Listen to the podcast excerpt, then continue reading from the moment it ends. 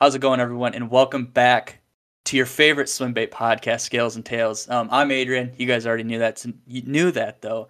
Today we're joined by probably the only guy in the swim bait world who can rock a praying mantis costume and uh, and leave the people begging for more of it. And uh, one of the most well-known hook modifiers in the game. Tonight we have Mr. Alec Wieker, and he's going to give us all the education on dressing hooks, so we stop blowing up his inbox, uh, inquiring about all this information, and of course all the musky tales he has for us. Without any, uh, without any more tease, Alec, address the masses with your education. I'll do my best, man. I'll do my best. So, uh, just getting right out of the gate. Uh, so uh, okay, so people who uh, who kind of were taken taken off by that intro. Uh, what? Why are you the hook guy? What have you done to uh to get that title? Yeah, so uh, oof, I think it was probably I don't know four or five years ago now. Um, I started a I was I was uh, I started a little side project, a little side hustle, um, dressing hooks. Uh, what originally started off as just um, dressing them with with basically just feathers because um, you know I, I, saw on on Universe uh, all the time um, guys would be asking for dressed hooks and nobody seemed to have a good answer right like nobody had had stopped and and actually made a uh, a, a, business out of it. And it's not that like I right. made a business. I, I, didn't really make a business out of it. Really, I, um, you know, I guess kind of, but it wasn't. You know, it's not lucrative enough to be able to like you know support anything off of it. Um, the the demand is not there. A it's an extremely extremely niche um, thing to do, uh, and lots of demand, uh, especially when you're the only one doing it, like I was for a long long time. But um, you know, uh, definitely enough to like you know uh, support a swim bait addiction, perhaps. Um, yeah, exactly. so uh, yeah, I just basically you know saw the demand and I saw there was no supply, and the supply that was there was you know Mustad had some like size eights that you could get, um, uh, that kind of thing, and you know nothing in the swim bait sizes. Um, and then occasionally you'd see some of the bait makers who would have them uh, available, but you know those guys are you know like I said bait makers, so they don't have the time to sit there and and intricately wrap a hook perfectly to somebody's custom you know needs and desires. Especially so I, 316. yes, especially 316. My God, yeah. Um, oof.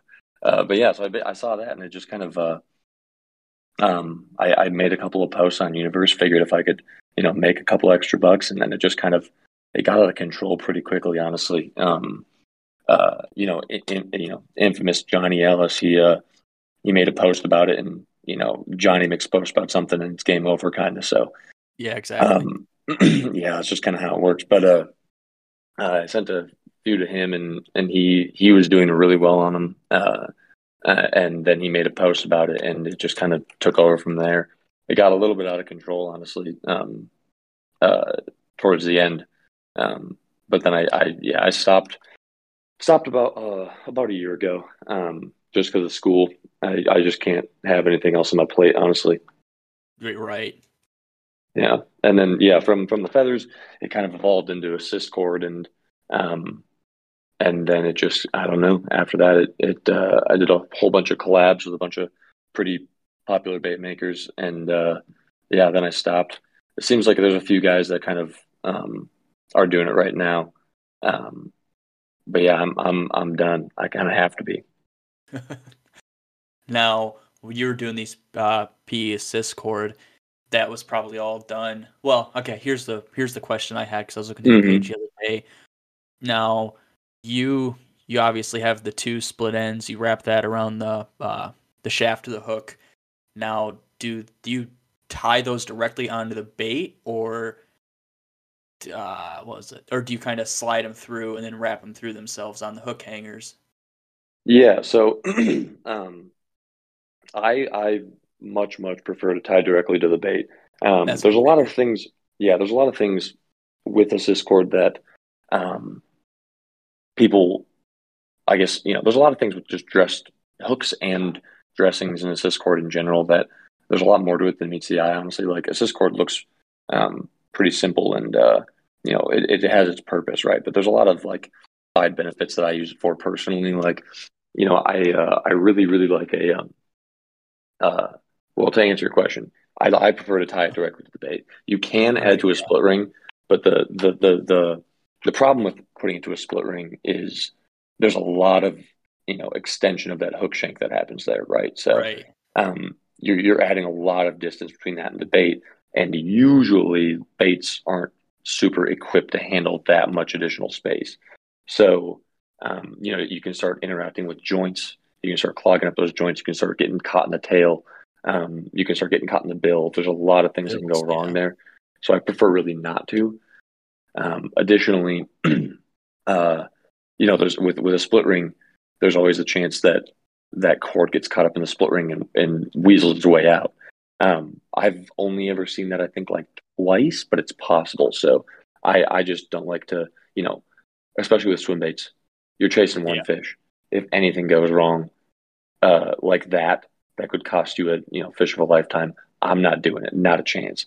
So yeah, exactly. um, I'm not I'm not taking any chances. And uh, so that's why I tie direct. And tying direct has a lot of benefits as well. Like you know, like I mentioned the the uh, the distance thing, right? So say you have a, a bait that um, you know you can kind of match any bait to any hook with it really. Um, yeah. get with assist cord so you can tighten up that soft split ring so that it really adheres really a lot closer to the bait. Like if you want to run long shank hooks, but you know can't afford to with a split ring in between, you can tighten that um, long shank all the way up to the bait to make it you know more worth your while. Um, mm-hmm. Short shank if you run a really long soft split on so like assist cord. If you run really, I'll I'll say soft split interchangeably there, but um, if you run really long assist cord on a, like a short shank like a KVD, right? You can you can keep that KVD hook style, which is which is deadly. However, you're you know you're not running that super short shank that's really hard to use on a fatter bait or um, on a yeah on a wider bait on a bait that uh, doesn't you know have a lot of distance between the body and the hook like that. Right. When you were doing this, um, obviously 99% of bait makers they tune their baits with the hooks and split rings and stuff. Mm-hmm. did that did you ever run into any issues while taking out those split rings? I i know it's not a lot of weight and i'm sure the the cord kind of fills in that gap but i i've always just wondered if that's ever not necessarily messed it up but kind of altered the uh, the sink rate at all. Yeah absolutely and that's actually something i use it for all the time which i can't believe i forgot to mention but uh but uh that's something if you if you ever see me um you know, sometimes I'll post up baits with like uh, assist cord on on uh, swiveling hook hangers, and yeah. um, and you know, a lot of guys are like, "What's the point? Like, why are you doing that?" Yeah, well, well, I mean, I you know, most of the time, yes, I agree with you, right? Like, if you have a um, a swiveling hook hanger, assist cord, and a swiveling hook and swiveling hook hangers, basically. Um, I mean, you're doing you're doing double the double the work there, right? But right. Um, a lot of times, bait makers don't necessarily have the highest quality of swiveling hook hangers. Um, like Hinkle is infamous for this. I can't even tell you how many Hinkles I've tied up where you might as well not have the swiveling hook hanger on there. Right. I mean, usually, usually those loosen up, right? Like, you know, you catch a couple of fish and that loosens up. However, those first few fish, you functionally don't have that swiveling hook hanger. So putting assist cord on there is, is still very valuable.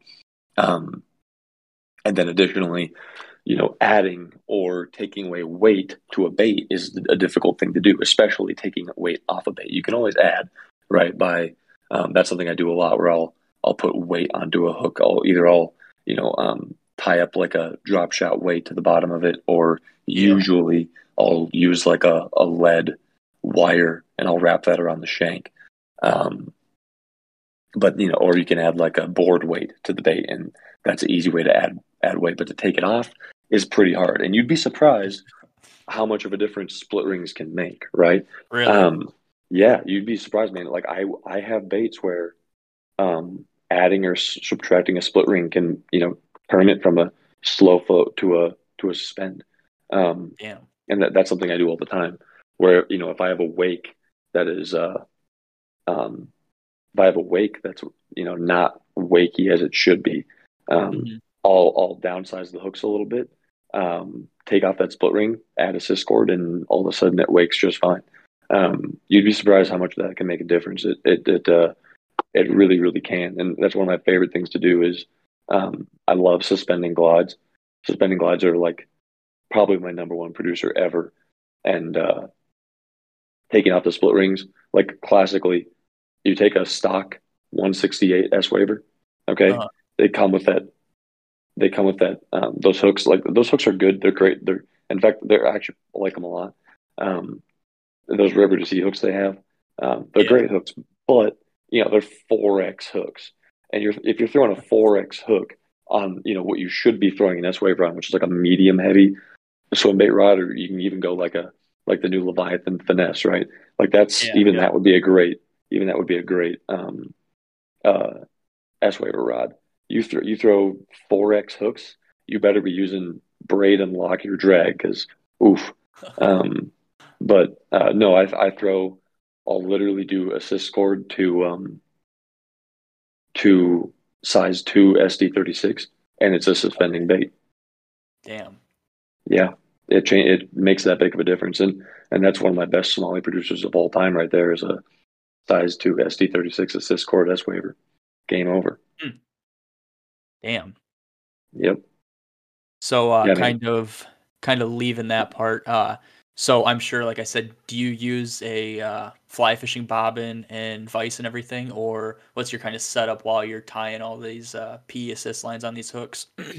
Yep, it's just a it's just a uh, a vice bobbin that kind of stuff. I I use uh, um, a few different kinds of adhesive to make sure that that's not coming off. Um, right. Because that's once again, I'm not taking chances. So I use yeah. a, a, few. I, I use a few different kinds of adhesive, and the way I tie them up, I I kind of like unbraid the cord and make sure it's wrapped around a few things. Um, but I still try to keep it nice and tight because um, a lot of guys when they tie have this like big bulky tie job. Um, yeah. And I, I just, I like I said, I just try to minimize every possible thing that can go wrong. So, um, you know, if you make that hook huge and bulky, um, you know, uh, trying to have as clean and as uh, unnoticeable of a tie job as possible is, you know, probably doesn't matter. But like I said, I don't like to take chances. So. Yeah, there's um there's a guy on YouTube um everybody knows who it is. But anyway, he uh, he he made PE assist hooks for his mother a couple years ago when he first got his mm-hmm. And exactly what you just said, like his hooks looked bulky and huge, and it just kind of pulled away from the bait. Like obviously, I don't know because I'm not a fish, but if I was a fish, I'd be like, "What the hell is that?" Like, yeah, like yeah, it, I don't know. It's wonky looking. Um, Shit, was I Oh, yeah. So do you do you whip finish those like your thread and then do your adhesive over it, or you just kind of do some overhand knots and then adhesive over it? Uh, no, I, I whip finish, but I also okay. uh, um, but I also do adhesive in in several different layers there, right? So um, I do I do adhesive. Um, I think like four, yeah, four different times throughout the process. Wow. So three three before the finisher. Yeah. Um, like I said, I'm I, those things are not coming off. Um, yeah. The only time I've ever I've I've had one come undone, and that was on a Gancraft on a pike. I still landed the fish, got it out, but uh, I was in a rush to get to. I was in a rush because I um uh, was going fishing with a buddy, and I needed yeah. to put a I needed to put assist cord on this Gancraft. It was the Gancraft 230. Needed to put assist on this Gancraft on this Gancraft because uh because I, I just I believe in it, man. Especially well, baits over a certain weight, it's pretty much mandatory for me now. Um, but uh, I was wrapping it up and I I skipped all my steps and I just put the finisher on there, and uh-huh. uh, it came. It didn't come completely undone, but it came undone enough where it scared me, and I will never do that again. because I thought I thought all those I thought all those wraps were just security, right? Um, yeah. But no, it matters. It matters. And so these these uh the guys who who want to go out and do this, and obviously um who who are asking you these questions, do they do they need any fly tying background, or did you just kind of watch a video and pick it up from there and kind of make your own method behind doing it? Yeah, for I mean, I don't. I mean, fly tying is a lot different than than Yeah, yeah. pebbles because you know fly tying is intricate. It's it's you know super precise and yeah, I mean dress the dress stuff can you know you can really mess it up and but it's it's not nearly as intricate. So um, I mean you know anybody can do it really. Um, to get good at it, to get efficient with it is a different story, but anybody can do it really. Yeah, which um I think people need to hear that they can they can try to do this by themselves and if they figure it out then boom, they just they just learned a skill that they're going to use. Like obviously, you learned this skill uh would you say a year or two ago, 3 years ago? Oh, assist cord? Um, Yeah. first time I can actually probably tell you. First time I tied up assist cord was, uh, I think it was like three years ago. Say now. Um, I saw somebody actually post about it in Universe, um, and then I, I ordered a bunch, and Okay. uh, was like was like that's really cool. I like that concept a lot. Um, and so I, I ordered a ton, um, and just started tying up for myself. And then once again, Johnny actually came into play. Johnny was like, "Hey, I need somebody to do this for me," and so I was like, "Screw it! Like I'll give it a shot." Um, I got you, man. Uh, yeah, no. So February of of 2020. Oh, So damn. yeah, so two and a half years ago now. Yeah. Yeah, just over just over 2 years ago. Yeah. Oh yeah. So yeah. that- I mean that's that's a testament to anybody can buy this cord and adhesive and stuff and do this. I mean, you've done it for 2 years now and you said if- a lot of baits this is just what you do primarily. So like this is a skill that somebody's going to learn and uh th- th- it's going to stick with them. Like they're not going to forget about it cuz they're going to be doing it to half the baits they own at least. Oh yeah, dude. Like I said, like um, I mean, anything over two ounces that I own is getting the six cord done. I mean, you should see my you should see my baits. It's just it's it's everything's got assist cord.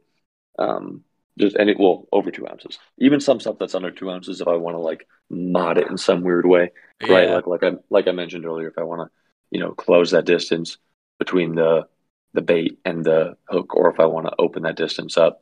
Um, yeah, I, I mean, everything above two ounces and even some of the stuff below it, especially big stuff like big, big stuff, you know, like my, uh, you know, Gancraft 303, KGB King. I, I'm testing a mob walker for throwback right now that has it on there. Oh yeah. I had talked to Um, him yesterday. Yep. Yeah, that's a that's a cool bait, man. That's gonna be fun. Um, and then you know, all my big piz, like my DDT, my big chief. I mean, everything, dude. Everything. Um, now when you you're you're dressing some of these hooks too, as in like putting the tassel and feathers and stuff on them, right? Mm-hmm. Yes, sir. Now is that mainly for the back hook, for the rear hook of the bait, or do you doing it for both? Um, actually, no, it's mainly for the front. Um, Oh, oh, so yeah, yeah. So that's that's when I usually do it. I mean, I, I see a lot of guys put on the back hook. Um, and I guess I I I don't know where that came about or why. yeah, Um, but that seems to be popular. Like guys just putting on the back. Um, I have a few baits where I'll do two.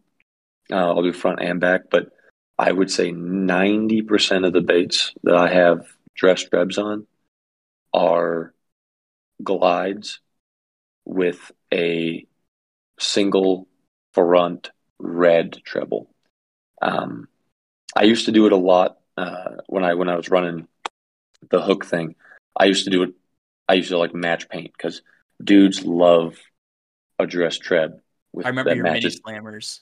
Yep, yep. I used to do those all the time. Guys love those too. I I love those things. Those things are so much fun. I gotta I gotta fish those more. I I don't fish those enough. But uh, yeah, I I, I dress. I mean, I would say customer request because that was kind of my thing. Right? Was was dressing everything exactly the way whatever you want, and usually that was matching paint. Um, just because I mean, it, I mean, obviously it looks really good. So um, that's why I think most guys um wanted me to do it. But if you're talking raw effectiveness, um, like what works, what actually improves bites Uh-huh. is a uh, is that front red. I, I've oh god, I've just murdered them on that thing, dude. I've mm. done so well in that front red, specifically cold water, and more so smallies than largemouth. Right. But I've used, I mean, as you can imagine, I've assist cord and and dress trebs, everything. I've tested this stuff a lot, and uh, the only thing that I've found to make a, you know, not a difference, but a substantial, substantial, noticeable, like like uh, you fishing next to somebody with the exact same bait yeah. that doesn't have it. it. I mean, I've literally done that several times with friends, um, and that's yeah, really just to test it out, and it makes so much of a difference. It's unreal. Um, one of the best one of the best smallie fishing days I ever had was because of a front red. Um, my uh, I was fishing this spot back home, and uh, hey guys, um, this is actually me while I'm editing this. Um, my recording app has been so fucky lately; it cuts out and shit. So it kind of cuts off a little bit of our conversation, but I kind of stitched it back from uh, Alec talking about having a really good day of smallmouth fishing, and then it kind of cuts out a little bit, and it starts talking about uh, how he does the um, how he does the hook grommets, the feathers and tassels and stuff. So it, it didn't miss a lot, but it also cut out, and we caught it right away, but it didn't also start recording right away. So I just kind of wanted to give you guys a heads up. You guys didn't miss much. I just wanted to clear up the confusion on why he talks about smallmouth fishing and all of a sudden jumps into uh, into dressing the hooks and stuff. But uh, I, I got to figure something out because this is so stupid. I hate this recording app, but it works for now, and I got to find something different. But uh, I appreciate it, guys, and I hope you join the. Re- I hope you enjoy the rest of the episode. Yeah, when I'm when I'm doing specifically cold water smallies, because warm water they tend to be more aggressive and they tend not to look at the bait so much, you know. So, um, but uh, yeah, so I, I brought you know five extras and and uh, we got to uh, I called the buddy and I was like, "Hey, they're they're on fire. Like you gotta come." So so he did, and uh, uh, my friend Justin and uh, we we we went uh, same spot the next day, and uh, we proceeded to have like the most insane small fishing day that's ever happened to me. I mean, it was just insane. But uh, yeah, but but uh, um, you know, when I you know this was this was when I was like, you know, I I had done this several times in the past, but this was by far the most noticeable time. Um, uh, but I was fishing both for Warden color 168s because I because I had I had mine on, um, and I had a couple extra because that Warden color does well for me, and I gave I gave one to him too, and he didn't have the dress trebs because because um, I didn't uh, I just just I don't know. I, we just didn't put them on there. Um, I had a couple. I, I, had a couple extra with me, but um, but we didn't put them on there. And uh, um, that day, between the two of us, we caught seven smallies over twenty inches. With with the big, the big was 22 and a half inches, which is my uh, my length PB. My length personal best was that 22 and a half incher, and he caught his personal best, which was like a 21 21 and a half. And it was like five, I think that fish was like five, four. And then my 22 and a half was like five, six. But of those seven fish, I caught six of them. And he, he caught the one. Um, and you know, those were just the seven that we caught over 20 inches. Um, we caught quite, we got quite a few more, um, in that, you know, high teens and, and everything. I forget how many fish we got that day, but you know, um, felt like a lot more than it was probably, but probably like 30 or so. I don't know. Um, but there was, there was, uh, mo- and of those seven, I think like five of them were within like 20 minutes. We just had this, we just had this school come up and they were just all bigs. Um, and in 20 minutes, we caught like just a, a legendary little bag of smallies. Man, that was so cool yeah, that was the that was the time that kind of like solidified it for me. Um, I mean, that was the only time we also were using the same color. Like I've been with buddies before where you know we're both using S wavers because I have all my friends on S wavers when we're there. Um, but uh, because I guess they see me they see me out fishing with like you know when other people are fishing live bait, they're like, okay, we got to do something about this. but uh, yeah, um, you know that was uh, we specifically using the same color there because I did so well on it. Um, and other times, like you know, my buddy's using light trout or party crasher or whatever, you know what I mean? And I'm I'm using a different color.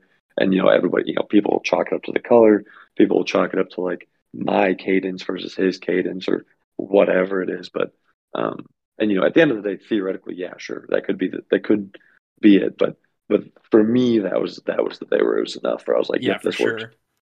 Um, now, are, do you just dress the hooks the same way you do the cord? You you do a couple drops of uh, of hardener while you wrap the feather and tassels and stuff on, or do you kind of approach it differently? Yeah, I approach it a lot differently, just because with with uh, with the dressings, you want to minimize drag as much as you can, right? So I'm doing super, I'm doing super light, super light thread there, and uh, one finishing um, epoxy. Okay. Um, but uh, so yeah, super light, and and that's the key with with those dress trebs. A lot of people you'll notice they you know they go for they go for aesthetics on it. Yeah. Which yeah, I mean you, they they look really good. Like don't get me wrong, but also you know if you have thirty pieces of hackle on the thing, um, you know you're going to kill that glide. Uh, so you, ha- you have to do it enough where it's noticeable, but you can't do it too much where you're going to kill the action.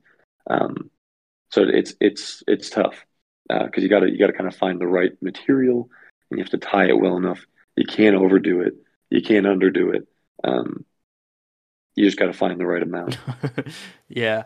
Um, how how long, or I guess how many fish? Like, do those do your garments and stuff stay on a long like for a good amount of fish, or do you kind of have to cycle through after 10, 15, 20 fish, or is it just kind of depend on if you were to half-ass the wrap job and stuff?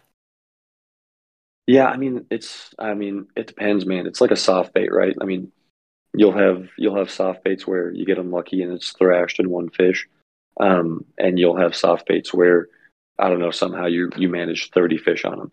Um, it's it's same idea, not quite one uh, and thirty, probably more like ten and fifty kind of thing. Uh-huh. But uh, but uh, I mean, like you know, they're at the end of the day, they are feathers. Like it's not going to stay forever. Yeah, exactly. Um, so, uh, yeah, but it, it, ranges quite a bit. I mean, I've had, I, I've had, you know, unlucky where I, you know, an unlucky day where I have to change out that front tread probably, you know, twice, and there are you know weeks where I don't have to change it out. So, um, it just depends on the day. Yeah, for sure um, kind of cycling into like hook selection and stuff. Uh, for anybody mm-hmm. for anybody who hasn't seen, you you gripe on a lot of guys for fishing like 80, 80 pound braid ST thirty sixes, and they're like, why did my why did my Gantarel stock hooks bend out? Like I, I lost a fish because of yeah. it. yeah, yeah, that's something that I. Uh, um, yeah, I think I think that'd be a good a good thing to, to kind of sit and spend some time yeah. on because I see that all the time. I mean, whether it's guys, I get that I get that question a lot, just like the dress trebs question I get, just like the assist cord, just like muskies. I mean, that's another question I get a lot of times is, uh, you know, um, what's your favorite hook? That's a, that's a common one because guys knows I've you know guys know I've I've used pretty much every yeah. every hook that's out there. With obviously there's there's quite a few exceptions, but I've used so many freaking hooks, and uh, just because I, I you know experimenting with them. Um, the same thing with baits. Like I experiment with baits all the time. I've used so many baits just because I want to, you know, I want to have an opinion on them. I want to know, you know, everyboit's always looking for the, the best bait. So if I can, you know, same thing with hooks. Like I want, I want to know the best hooks, and I do kind of have an answer for that. Obviously, um, you know, it really depends on the bait and and what setup you're using and whatever. But um, yeah, so that uh, that's something I see a lot where where guys are just using the wrong hooks, and um, and you got to stop. You got to stop because uh, hook selection means means more than I think people realize. Um, you know, you see guys all the time throwing ST thirty six, like you said, on braid, and their you know their drag is locked, and they have an extra heavy, fast action rod. You're just kind of like, well, yeah, it's freaking duh. Obviously, it's going to bend out. Like I mean, if you're using if you're locking your drag braid and a fast action rod, um, I mean, you you you, uh, you better be using at least a three X, right? Um, and I actually one of my one of my favorite posts I've ever seen was was a friend of mine. He was using a a, a, a runt wake, right? Uh-huh. So you know, a five a, a small five inch gill bait, right? He had ST fifty six on there, size two, okay, which are great hooks, big beefy hooks. He of course he's throwing it on like I don't even know what kind of braid he was throwing it on. His drag was obviously locked, and he made a he made a post about how ST fifty six are horrible hooks because they bent out. It's like, dude, if you're if you're like I catch I catch like gammy bronze, okay, gammy bronze are long shank, uh, or or long shank light wire hooks. Yep. You know, um, guys talk about them all the time for bending out. They're they're Piz stock hooks, right? Guys hate those hooks for some freaking reason. I landed probably seven or eight muskies last season on those things. If I can land a, a you know, and biggest being forty six, I think it was. If I can land a forty six inch muskie on those hooks, you can land a three pound. Yeah, exactly. Um, you know what I mean? Like it's it's unbelievable how, how people don't understand how to how to pair hooks with their line, with their rod, with their drag. Um, very important concept to uh, to understand. So I guess you know with that, diving into it a little bit, right? Um, you know, understand understand what hooks you're using. Okay, um, know whether that hook is a one x gauge, two x, three x, four x, even. Um, oh, by the way, that post that I was referencing, he ended up switching to size two ST sixty six, which are saltwater hooks on that run. Oh my god. I will never forget that. I thought that was the funniest thing ever. Um, saltwater hooks on a five inch gill bait uh, for like three three pound largemouth. Unbelievable. Um, but yeah, so you know, understand the hooks you're using. Um, uh, you know, like uh, like I was mentioning, those gamey bronze classic one X ST thirty six one X. Um, and those are those are probably my favorite one X hooks. Um, some of my favorite two X would be KVDs are good on some baits. Kind of depends on the bait. um, ST41 are okay, um, but the, the Gammy has a black, uh, um, has a, or a nickel, excuse me, black nickel, I guess they're called black nickel long shank that I really like. But uh, 2X are kind of kind of weird, um, just because there's not like a really really good option there. But ST41s, KVDs, and um, uh, those those Gammies I was talking about are pretty good. And 3X ST56 are phenomenal. I've landed a lot of fish on those. Um, I really like those. And then I don't really go into 4X. Uh, the only 4X that I actually like are uh, ST66s are really shiny and annoying, so I don't use those. Um, I probably would if I was in salt, but I'm not. So, um, but the only actually the, the river to sea hooks, those are those are 4X and those are actually surprisingly good. Um, I've been impressed with the river to sea hooks. Um, uh, they they keep their point really well, and I haven't had one even show signs of coming close to bending out, and they sharpen really well, which I like as well because I sharpen. My I was about to say lot. honestly, Um, that's I don't think. I mean, okay, that's going out on a limb. I know a lot of guys, and you are the only guy I know that has ever mentioned sharpening their hooks. yeah, yeah, dude. People don't do it. It's uh, it's it's baffling to me. Um, that's something that's super common in the muskie world. Um, is sharpening hooks, but guys do not sharpen their hooks for swim bait game, right? Like they'll they get dull, they just switch them out. Yeah. It's like, well, yeah, but uh, but you know, with some of the hooks I use, right?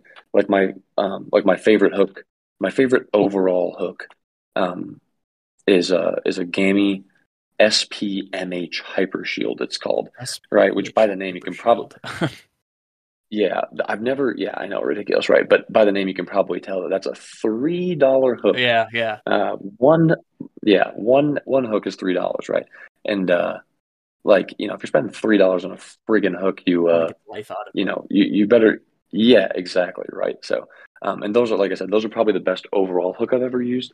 Um, and uh, um, you know there's there shouldn't really be such a thing as an overall hook because you really got to like I said um, got to decide which hook is right for the job. Yeah, exactly. But those are those are as those are as close as I've come across to where they can kind of do everything. Um, they're f- phenomenal hooks, and I've I recommend them all the time to guys. Everybody who I've recommended them to who has used them instantly is like exclusively those hooks. Um, like a couple of my buddies, I I recommend them to, and then they told told a couple of their friends, and now there's a solid group of guys using them, and, and they you know that entire group of guys will not use anything else now, which is pretty sweet. Um, but yeah, no, I mean, especially with you know, not everybody has you know a bunch of hooks stocked up ready to go um, to just switch out to, and also taking the time to sit there and you know get out your split ring pliers and whatever. Um, you know, I don't know, like I don't want to do that, so I'll, I'd rather just quick. I'd rather just quick take a file to my hooks, sharpen them back up to you know, and you know, if you get good at it, if you get good at sharpening your yeah. hooks, there are some hooks. There are some hooks that you sharpen out of the box because you can do it better. Right. Right. That shouldn't be the way that it is. Um, but you know, that's that's with some VMCs, right? Like I know, I know, uh, VMCs are super cheap. Um, you can get them for like ten cents a hook, right? Um, and uh, some some musky guys I know, um, yeah, they're they're they're super dull, but they'll they'll buy them in bulk for super freaking cheap.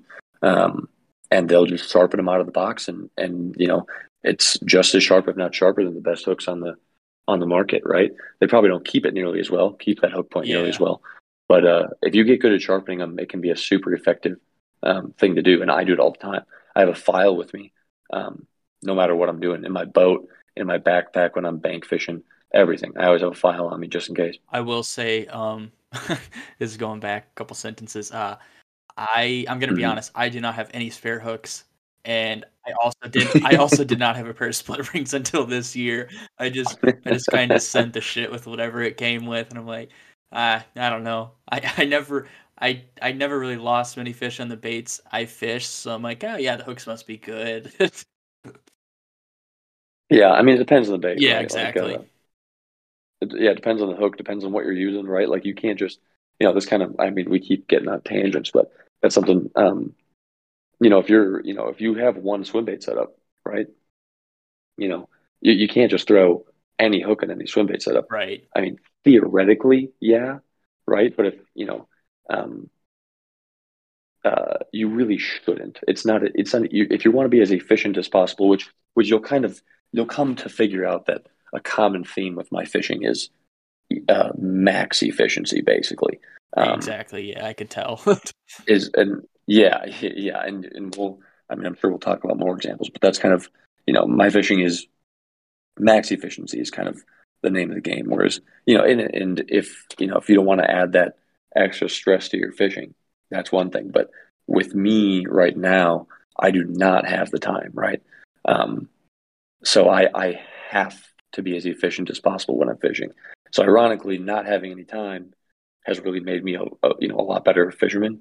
But also, I've you know I've been about that whole max efficiency thing for for quite a few years. It's just really come to fruition uh, since I since I started school.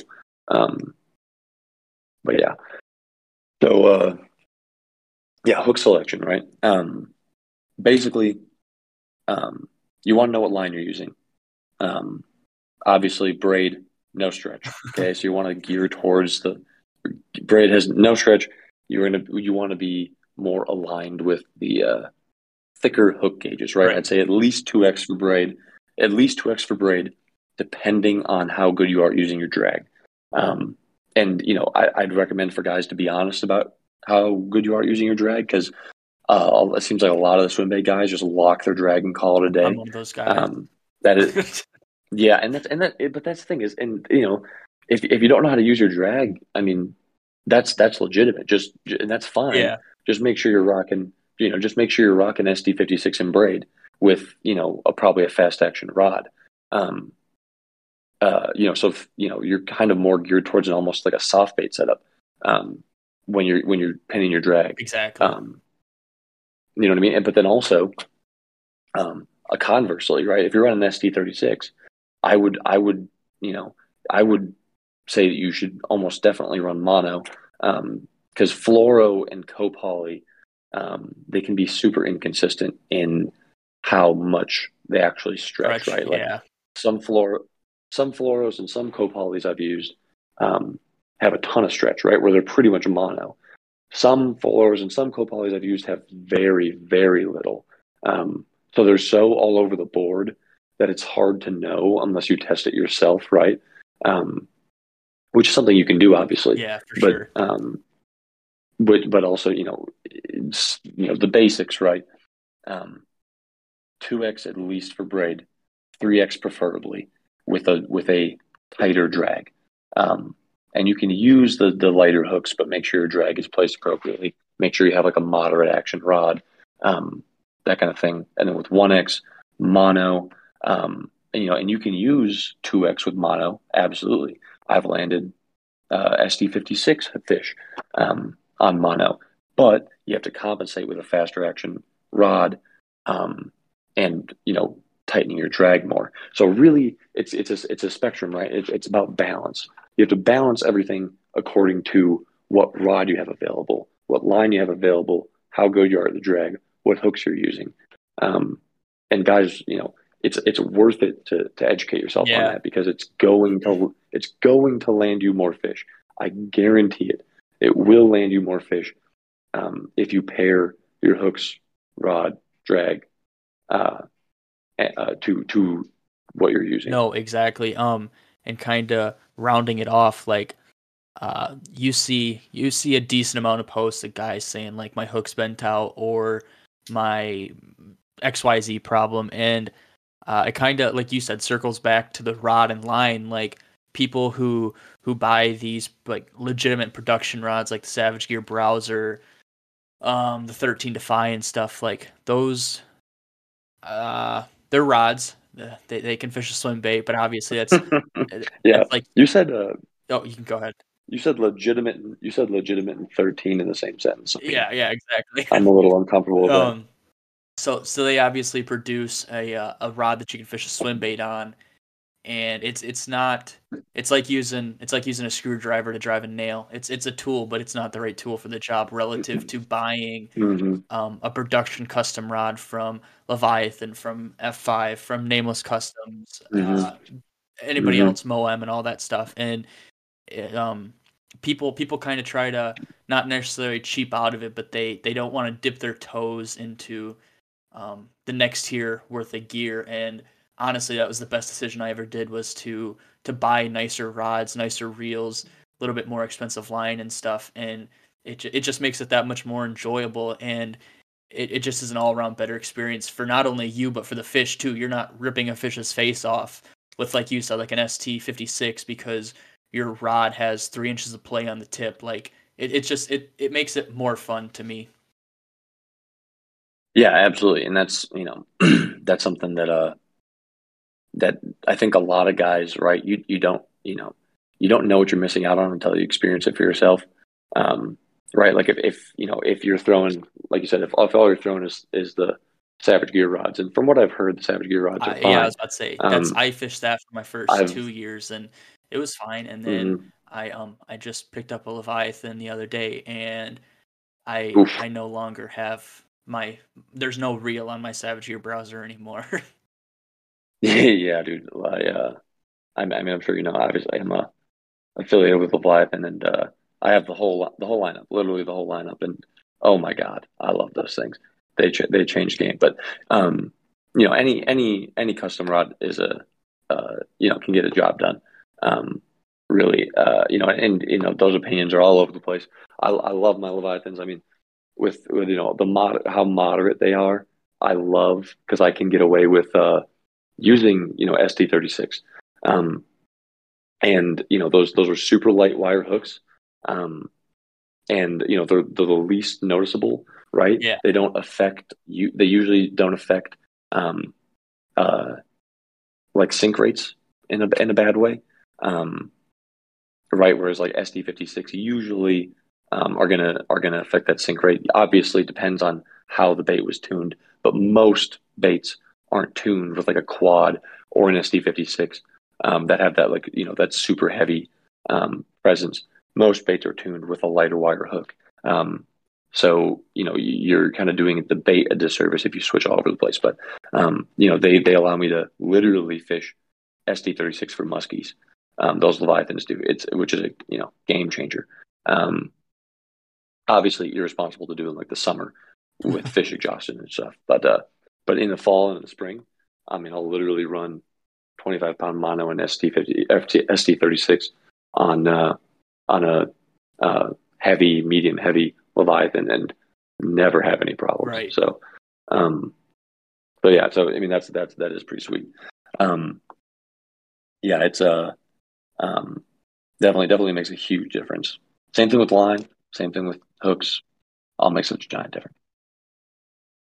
Yeah, for sure. Uh, like I said, it just it makes it makes the sport that much more enjoyable. And um, I, even this year, I, I've only caught like three fish on swim baits because it's still freaking cold. But I'm, I'm using I'm using a Curado K relative to the Toro S I've always used, and my drag isn't like it's not tightened down with a wrench. like I actually I've actually been fighting these fish, and I'm like, holy shit! Like this just adds another level of fun. Like fishing Lake Michigan and the piers and stuff. I I have my drag tightened down all the way. I water ski to fish it, mm-hmm. and then I flip them up six feet onto the pier. Like it's cool, but like yeah. I'm always like, man, I wish I, I wonder like I've caught big fish and I'm like, I really didn't even get to fight it. Like it happened so fast, I don't even remember it. And I'm like, well, that's no fun. Like I have a picture, but I don't, I didn't get to fight the fish at all or anything. Yeah, and that's you know sometimes you have to do that though. Like if you're fishing, if you're you know if you have to flip that fish six feet up onto a pier, you know uh, a, a, a braid and a lock drag is going to do you a lot of favor because yeah. you know that's that's something where you can't afford to finesse that right. fish, right? Or if you're fishing, if you're fishing timber, right? You don't want to give that fish any play. You got to burn that thing into the boat. Um, obviously, burning stuff in and you know horsing it like that. If you have it on one barb um, with a skin, you know, skin hooked, it's it, you know that fish is gone. Um, so you're gonna lose you're gonna lose more fish if you can't play them out. Um, however, sometimes when you're fishing them, it's necessary, right? So you know yeah, I usually try to avoid pinned drag and braid. Um, but there are times when it's absolutely necessary. Sure. Like, you know, summer mus summer summer muskie fishing. Um, you know, when the water is that hot, you know, um, once it gets once it gets above once it gets above a certain temperature, I, I won't fish them. Um, but you know, once it gets above like seventy, um, I, I'll uh, you know I'm locking my drag I'm using extra extra heavy rods, and I have 100 pound braid and 4x uh, musky hooks on all on everything because I'm getting those fishing as fast as possible to make sure they get back okay, in the water yeah. safely. Whereas like in in spring or in the fall, I can afford to play them out and they'll still kick off just fine. Right. Um, but you know, it depends on depends on what you're fishing. Um, you know, if you're fishing heavy cover, that kind of thing, obviously, same thing. Braid, heavier hooks and a pin drag is going to do you a lot of favors because you can't have them get tied up in you know whatever you're fishing. So really, a, a, you know, being able to adapt is huge.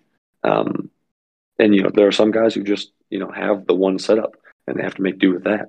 And you can, you absolutely can. Like I said, you can run mono, pin your drag, still use thicker hooks, or you can use braid and lighter hooks and really loosen up on your drag. Um, and you can, you know, you know, just to you know provide some uh, uh, little converse relationship there, right? But um, uh, you know, obviously, you you can you can make do with whatever you have. However, in the name of efficiency, once again, um, being able to adapt like that is is huge. Yeah, exactly. Like uh, two two years ago, I had a thir- I had a thirteen. Uh, what is it? Eight to sixteen ounce because I had my Hinkle trout, and that was the only rod I had. so I was also fishing like the Gantarel on it and stuff. So, uh, like you said, you you can, you can make it work. It's just it's not the best for the situation. But if if that's what you have in a pinch, then you can you can make anything work. I mean, it just it's like you said, if if it's effective or not is really what it boils down to. hmm Yeah, and you know you probably don't need it. Like whenever I travel, um, I just have the one travel rod and I bring one reel. Yeah and I'm throwing my soft baits on that. I'm throwing, you know, uh, smaller swim baits on it. I'm throwing uh, bigger swim baits on it. Um, that's like my setup that I have dedicated to versatility, right? So same thing. Um, you know, if you if you only can can afford one setup or you only have access to one setup for whatever reason, making sure that setup is as versatile as possible is a really good idea as well, right?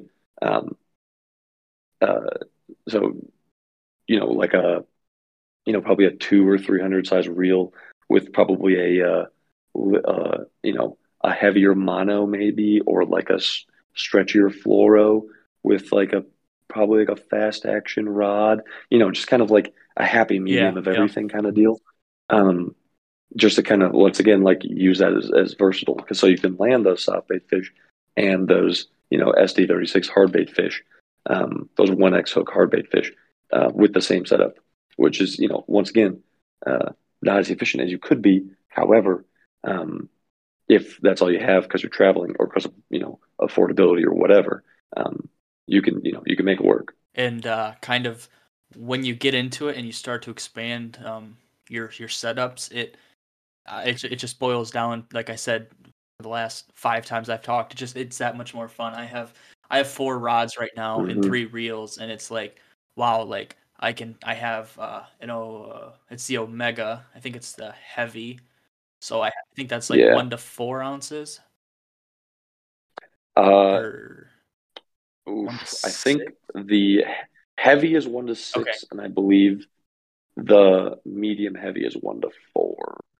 Say. So I have that for and then the one to six. Finesse is one to two, I believe. That'd be a sweet stick. dude, the finesse, I love that thing, dude. Oh my god. oh wow. It's I've I uh beginning of the year I didn't have open water except for a river, uh-huh. and I was uh, just hammering wipers. Um, and I was using that finesse a lot. Oh my god, oof! That, that is a. I have it on a Calcutta TE um, right now, and my god, it is just so good. I'm a I'm a big fan of the Leviathan, like the handles and stuff. I've I've been very passionate about uh, about split grips on all my swim bait rods, and I got this mm-hmm. Leviathan mm-hmm. from a buddy, and I, he uh, he texted me. He's like, "Do you want it?" I was like, "Sure." And then he he brought it downstairs um, a few days after I bought it, and I was like, "Oh, it's a full handle." But honestly, like fishing mm-hmm. with fishing with that for the last couple couple trips, I'm like, I've been missing out. Like this thing is badass. yeah, yeah, that's something. Uh, that's funny to say because when I switched to Leviathan, um, uh, I had the same thing. I was like, for whatever reason, I've o- I always like split yeah. grips, and I, I never really I, I kind of noticed like when I switched to Leviathan and I started using the full grips, um, I didn't have a reason for why I like split grips. I had no idea why exactly. I liked them. Um, I started using the full grips and I was like, wow, this is like so much more comfortable. Why did I ever like split grips? It's so weird. Um, but yeah, I love them. Uh, it, it, those those rods are are are just phenomenal. Like I said, the uh, um, you know, just how moderate they are uh, how light they are. That's yeah, that's one thing that really freaks me out. Is uh, it's so light. I mean, they're so light. I've used a lot of rods and and they're by far the lightest. I mean, I have extra heavy and extra extra heavy, and comparing like the Leviathan extra extra heavy um, to like one of my musky rods, it it's probably literally of the same caliber. Excuse me. Um, is I mean, it's like a fourth of the weight. It's just stupid. It's absolutely stupid. I have a probably my favorite, um, one of my favorite setups at least, um, is just a medium heavy Omega with a Daiwa Coastal 200, Ooh. which is a phenomenal reel. Um, I I love that reel, and uh, Coastal's pretty light too, and that setup is just gnarly. It's so light, and I can throw like a hog on it, like a weight hog on it, um, all the way down to like, you know, like a four inch bull shad if I wanted to. Um, yeah, a huge it covers a huge range, um, pretty much the whole range of what most swim bait guys like to be yeah. in, anyways. Um, and I've landed I don't even know how many muskies on that thing. Um, just unreal, unreal. While we're while we're on the point of uh, uh, rods, I like I said I have I have another brand, another um, custom production rod. Uh, it's two to eight ounces, and it it's fairly heavier than the Leviathan, but I mean it's a nice rod. I use it for my bigger glides, and I don't have any complaints with it. It is uh, it's a split grip, and that was what I had before the Leviathan, and I liked it a lot. Mm-hmm. And then when I did get the Leviathan full hand, I'm like, wow, this full handle's pretty badass. But talking about light setups, kind of taking it back to conventional real quick, I have a six ten four jerkbait uh, Powell Endurance, the blue ones, which I think is the new ones mm-hmm. paired with a Daiwa, the older Daiwa CT reels. Oh my gosh, that thing is light as hell. Like people, people are always they have like their uh, Shimano Zodias with like their Metaniums or whatever, and they're like, oh yeah, this is light. Mm-hmm. And I'm like, here, just hold on to this, and they pick it up, and they're like, holy shit, like that is light, and it's such a badass rod, and it reminds me of the Leviathan setup I have. I just have a Curado K on it, and it's just it's stupid light for for what it is, and it's it's just it's a sweet rod. I I've caught like I said all three of my fish on it this year, and I'm really excited to actually be able to fish lakes and stuff with it, and actually catch multiple fish in a day. yeah, yeah. I uh, I actually I have a Tatula or Tatula or however you say right. it. I don't know. Um, CT as well. I, I love that reel actually. I used it for before I got my finesse. I actually used um, that for like my smaller swim baits. Dude, like it'll my, fish uh, anything. like short I swear. It yeah. It, it it's in the dude. Those the have you used the Tatula? I don't. You, is it you call it Tatula? I, I just call it the Tat CT. Always, That's pretty much all I ever say is Tat. Yeah. I, I, I suppose because I don't know which one it is, and I'm too afraid. But I've, I've always said Tatula. Um, That's what I've always said. That's what I've always heard people say. Yeah, yeah. I've I've I've uh, I've I've said the same thing, but I, I've heard quite a few guys say it the other way. But anyways, the the Tatula, uh, the 300, um, that reel is is excellent as well. I have that on. Uh, I have that on my extra heavy Omega, and uh, that setup I did some damage on last year too. That oh my god, those I don't know, man. The the Tatulas are um, all I love all of them, all of them I have. Um, but the 300 is there's something special about that. Yeah, I don't know what it is, but oh my god, there's something special about it. I I, I have a lot um, of Shimano really, reels. Really like it. I have a lot of Shimano reels, and I just have that one Daiwa CT, which I think is like 100 150 size. But um, I will say I've held a Curado 300 and a Tat 300, and I will buy the Tat 300 any day of the week over the Curado K 300. It's it's just a badass reel. I held one at uh, at our fishing expo a couple weeks ago, and I would have bought it, but the the the shop or like the uh, the guy who was running the booth just kept blowing me off. So I'm like, you know what? Screw you, dude. Like, I don't want this reel that bad, but you just missed out on a sale because I would have definitely bought this thing from you. yeah, you uh, um, there's a guy who I who I met through Universe who has a he owns a some shop. I don't know, but he, he owns some store and he uh, does very, very, very good deals. I know who you're talking about. On, uh, it's like Nick's Reels yeah, deals or something, or it's like crap. What is it? It's like a whole whole tackle shop though. I saw it in a comment section a couple yeah. weeks ago on Universe, and I went in there and he had like SLXs for like dirt cheap. yeah, and it's all it's all brand new and it's all like twenty percent below market. So um, I, I use him for my reels exclusively now, pretty much, and uh, the Tatula 300 is shipped to your door, 200 bucks. Wow. Uh, from him. Yeah, it's it's phenomenal. So, uh, I'll, I'll, send you his name. I forget it right now, but make sure I use him all the time. So say make sure you guys look into that before you buy the Tranx 200 and waste 200 dollars.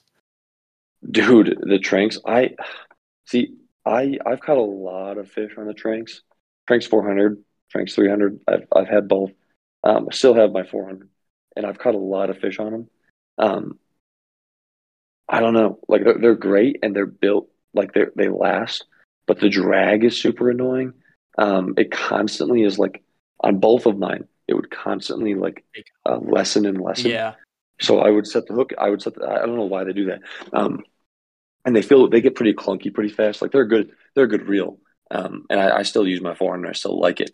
Um, but the the the Tat 300 is uh oh god, it's so good. Um, that one I'll, I'll, use. That's why I sold the Tranx 300 was because I got the Tat, and I was planning on running them both. And I was like, oh my god, I can't. I can't pick up the Tranx anymore. Right. Um, yeah, like I, you know, you know, it's bad when you just like don't use a setup anymore at all because you have a different setup that you just right. want to use exclusively. Um, yeah, I just I got rid of it because I was like, yeah, no, I'm not doing this anymore. I had a uh, or a Tranx 200 for probably about three months. It was kind of my first uh, quote big big reel purchase, and it was a it was a badass reel. But I, after a while, I kind of not necessarily felt it deteriorating, but I, I felt like it was lessening in in quality, and so I dumped it to to a guy that everybody knows on Universe, and I felt really bad because I test swam my Hinkle trout on it, and I'm like, oh my gosh, like I don't want to sell this guy this reel and it like blow up. And so I texted him at the, at the beginning of the year this year, and I'm like, hey, like, do you still have that Tranx I sold you? He's like, yeah. I was like, do you want to sell it? And he's like, He's like, no, I'm gonna keep it. He's like, it's been a really good reel. I'm like, okay, cool. I'm glad it didn't like blow up on you or anything. but yeah, I've I've uh, I think the Tranx 200 is made differently than the 300 and the 400. I believe it. Um, uh, I think I I watched a video on it once. Uh, there's a there's a guy on YouTube who does like breakdowns of um, every reel. I think his name is like Tackle Advisors or something like that. I don't know, but he uh he he every new reel that comes out, he does a video breaking it down, gives his opinions, whatever. Um, and I remember him saying that the Tranx 200 was garbage, pretty much compared to the 300 and the 400. Uh, it's made differently. I don't remember exactly what he said, but I know the components are different. Um, that's that's why I get the reels that I do is usually because of him. Yeah, for sure.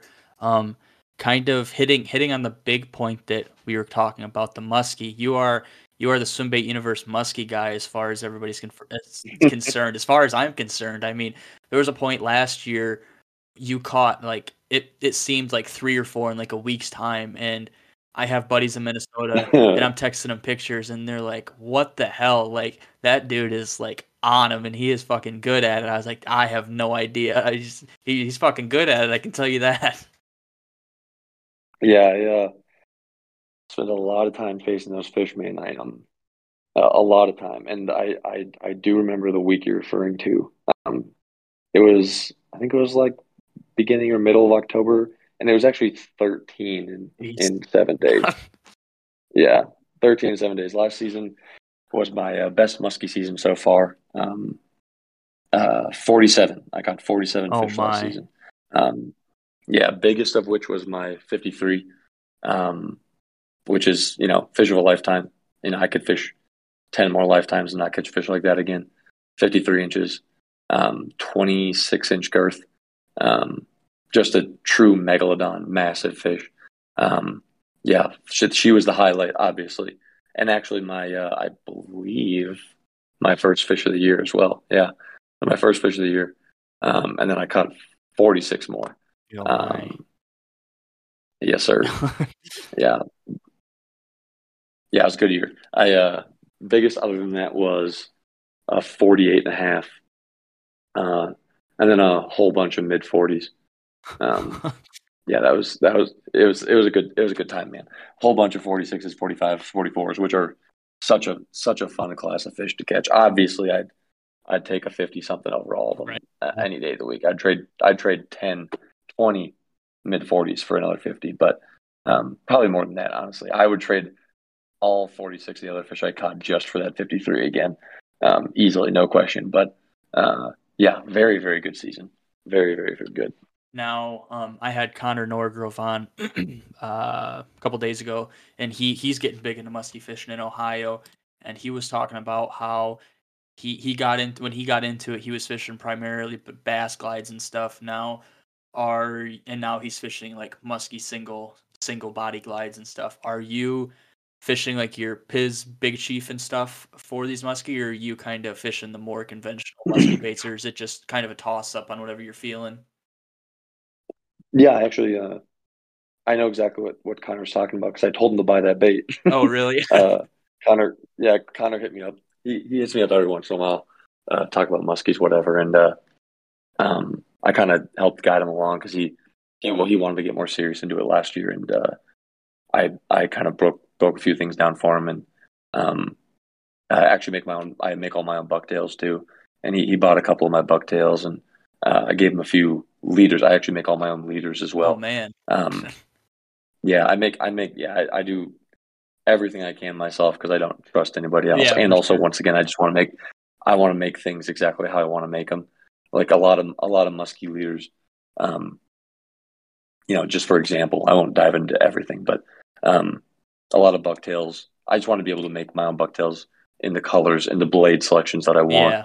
Um, and then I want it for like you know leaders um, uh, a lot of them are, you know, all these guys, whenever they make leaders, there's just like, you know, they have this fluorocarbon leader, but I swear to God, there's more metal on it than there is fluorocarbon. It's like, what's the point of using a fluoro leader if you're just going to use like eight crimps yeah, and three split rings in a 12 inch span, 20 inch span? Yeah, ex- exactly. It's like, yeah, I mean, now you have a fluoro leader that's cool, but you know, there's still 10 pieces of shiny metal on there, man. It's like, So what I do is I, I basically have minimized it uh, to um, literally just fluoro and a snap. That's it. Um, sometimes I'll use a barrel swivel um, if I'm fishing bucktails, uh, and sometimes I'll use a welded ring if I'm fishing really big, uh, um, uh, really big like musky plastics, or if I'm using a mono, um, a main line. But I've I've you know basically you know same thing, max out the efficiency of my leaders and my bucktails, everything like that. But yeah, so anyway, kind of hit me up asking for advice and stuff. And I kind of broke a few things down for him, and and uh, he's like he's like, do you have any baits that you like absolutely have to have? And I was like, yes, absolutely. And it was the bait that he is referencing that one piece glide. Yeah. Um, I've done I've done so well in that bait; it's unbelievable. And uh, so I told him he has to get one, and I think he had like a four fish day on it, like his in his first few times out or whatever. And I, he's he's like, dude, this thing's insane. And I was like, I know, I told you, the thing's nuts. Um, yeah, it's it's it's crazy. Yeah, he's he's he's doing well. He uh um wants to wanted to get more into it, and I just kind of gave him whatever I had. No, and he uh it seems like he's taken it and ran with that.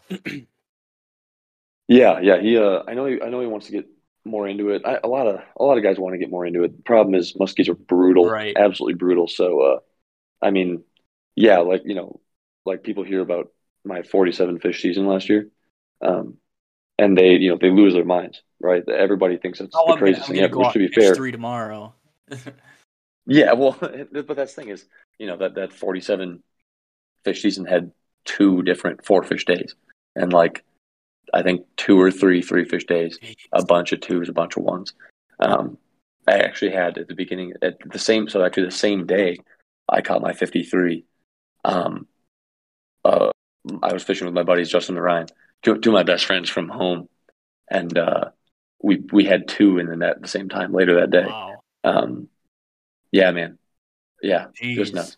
Uh, but they, they they hear about that, right? And they think, oh, you know, that's crazy, that's insane. Yeah, it is, but you you you know, you're not hearing the other side of things, right? Um, you're you're not hearing, uh, you know, three seasons ago when I I went 13 trips dry, averaging like eight hours a piece Yeah. right? You don't hear about that. You don't hear about um, uh, earlier this fall. You know, after I moved, um, I had to you know completely relearn new fish, new bodies of water, Right. whatever. You know, you don't you don't, you don't hear about about this fall when I moved, um, and I spent. I went to I went to the same lake that I caught like I don't remember how many it was, twenty something of my muskies last year. The same lake that well lake, river, whatever. Um, it's kind of both. It's weird, but uh, the same body of water um, that I caught, you know, twenty something of my muskies out of last season. I didn't catch anything the first like eight times I went. Um, like you know, you don't you don't hear about that part of things, Right. right? People just hear about the 40, 47 of the season, the two four fish days, the nine fish day that I had two years ago. Um, they hear about that, you know, and, but but musky fishing is a lot a lot uh, grosser than I make it seem sometimes. Um, it's worth it. I love it. I will never ever. I mean, I will target those things to the day I die, and I would rather target a muskie than anything else. Um, but uh, it's it's brutal, man. It's it's horrible. I had a, a buddy last year who really wanted to get into it. Peyton from Triple P, you know, Uh huh. um, he, he he wanted to get more serious about it. He had caught a few, and um, he he same thing. He messaged me asking for advice, and I kind of led him in the right direction, whatever. And uh, um, he was like six trips dry, right? And I get this rant from him, this message from him. It's just like it's like a like whole. I mean, more profanity in it than than I could uh, um, say because I know my mom's gonna listen to this, but uh, but uh, whole whole like ridiculous. I mean, dude was just pure raw anger, right? Just how much I, you know, I fucking hate these fish. Like, how do you do this? Like, like why, why are you, you know, why are you catching the same day that I'm getting skunked? Like, oh god, just so mad, dude. Not at me, just at musky fishing, which is fair because I've been in the same boat. Um, just rage. Um, And then next day, next day he posts up a fish and it's like, I love these fish. he's like, he's like, ah, he's like, I love these fish so much. Blah, blah, this this big long speech about how muskies are amazing, whatever. And that that's that's muskie fishing right there, man. It's like back to back days where you hate them. You want to, you know, you're so angry, you're so pissed off, uh, and then the next day you're just, you know, happy as can be for a week because of that one fish that you caught. Um, I mean, that's what muskie is, man. It's the lowest of lows and the highest of highs.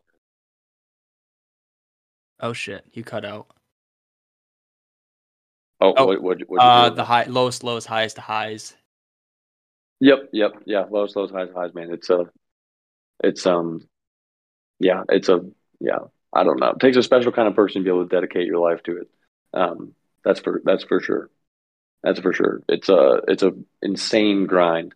But you know, like you like I did last year, if you can dial yourself in, right? If you know exactly where those fish are going to be, that's what happened to me last year. I I found out what they were doing. I knew exactly where they were going to be every single time I went to that lake. I knew exactly uh, where they were going to be, and uh, that's what it takes, man. And you know, keep in mind, I know exactly where they are, and still there were days I didn't catch them Right. right? Um, and that's that's that's completely and entirely dialing them in to knowing exactly where they are. Uh, and I still sometimes didn't catch any. I also had days, you know, I also had a four fish day where I hooked up with two more fish that I missed. Yeah. You know what I mean? Um, so I, you know, potential six fish day uh, from the bank, and in like five hours because I had class and to study. Um, but uh, you know, it's uh, you know, that is also extremely hard to do and takes a ridiculous amount of time. Um, but if you can do it, oof, mm, there are a few things better. Yeah, that's what I was gonna ask. Was if um, if these fish kind of pattern pattern like bass do, and if they stay on that pattern, like it, you kind of make it sound like they stay on that pattern for a month or two at a time, and then if if they aren't on that pattern, it sounds like you kind of have them figured out where where you know where they are, no matter the day. Pretty much, it's just whether or not you can trick one into biting or not. Yeah. so they pattern. Um, the thing with muskies is like, you know, theoretically, yes, they're they're very patternable. Um, however, they they're they're extremely temperamental fish. Um, you know, I've had times where that pattern lasts literally like two weeks, where they're in the same spot for two straight weeks. Um, I've had patterns like that. I've also had patterns that come and go in a half an hour. I mean, literally.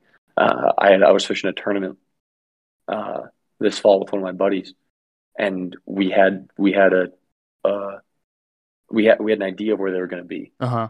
and we went to we went to a couple spots that we thought they were going to be, and uh, didn't see anything.